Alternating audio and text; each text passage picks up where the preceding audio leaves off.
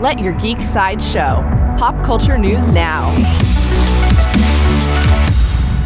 Hey, this is Susan, and here are your daily geek headlines. In Disney streaming news, actress Zoe Kravitz has been cast in the lead role in an adaptation of High Fidelity for Disney's upcoming streaming service. She will play a record store owner who is obsessed with pop culture and top five lists. Kravitz will also executive produce the 10 episode series, which is inspired by the Nick Hornby novel of the same name. In Marvel Netflix news, Netflix has released a new teaser for Daredevil Season 3 showing the return of an iconic series villain. Vincent D'Onofrio suits up once more as Wilson Fisk, dressed in his character's classic white suit, while Daredevil returns to his earlier black costume. Daredevil Season 3 begins streaming on Netflix on October 19th.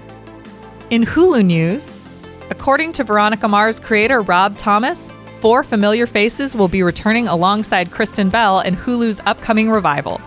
Series alums Jason Dohring, Francis Capra, David Starzyk, and Percy Daggs III will all return to their original roles for the new eight episode series. Veronica Mars is slated to premiere on Hulu in 2019. In Netflix news, Netflix has revealed the release date of part two of Making a Murderer, the popular true crime docuseries.